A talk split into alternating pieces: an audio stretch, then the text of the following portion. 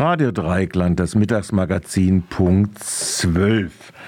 Wir haben äh, jetzt noch einen kleinen Nachtrag äh, zum Freiburger Rat, der am Dienstag ja in sehr kurzer Sitzung, wie wir gestern berichteten, zusammengetreten sind. Was da unter den Tisch gefallen ist, war noch eine Meldung äh, über die antisozialen Braunen im Freiburger Rat. Wenn es nämlich nach den beiden AfD-Räten H.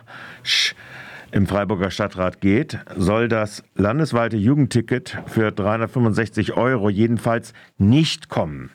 Die Ablehnung erfolgte wortlos, zumal die beiden Herren in entsprechendem Vorbereitungsgremium des Rates oft ohnehin mit äh, Abwesenheit glänzen.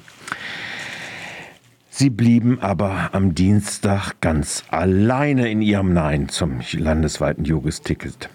Beim zweiten relevanten Thema, der sozial abgefederten sozialen Erhaltungssatzung in Zeringen für, ein, für die einkommensbenachteiligten Bewohnern relevant, durften sie sich in der reaktionären Einheitsfront aus CDU, FDP und Freien Wählern in den elf Stimmen dann wohler fühlen. Die Erhaltungssatzung ist ja ein schwaches Instrument gegen Gentrifizierung und wurde mit Mehrheit von 25 Stimmen verabschiedet. Die Kranken- und Verhinderungsstand der Räten beließ sich auf zwölf, also ein Viertel äh, der Räte.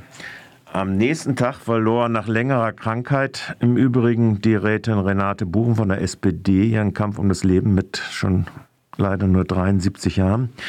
Auch der Altstadtrat Albrecht Götz von Olnusen, der am 22. Oktober 22 in Düsseldorf verstarb, äh, dafür erhoben sich die Räte in einer Trauerminute zu Sitzungsbeginn. Rechtsanwalt Albrecht Götz von Ohlenhusen war auch für Radio Dreieckland insbesondere in den 70ern und 80ern ein sehr geschätzter Beistand in Rechtsfragen und auf dem Weg vom Piratensender zur Sendung mit Lizenz. Später fungierte er auch für eine Wahlperiode im Vorstand der Medienbehörde Landesanstalt für Kommunikation.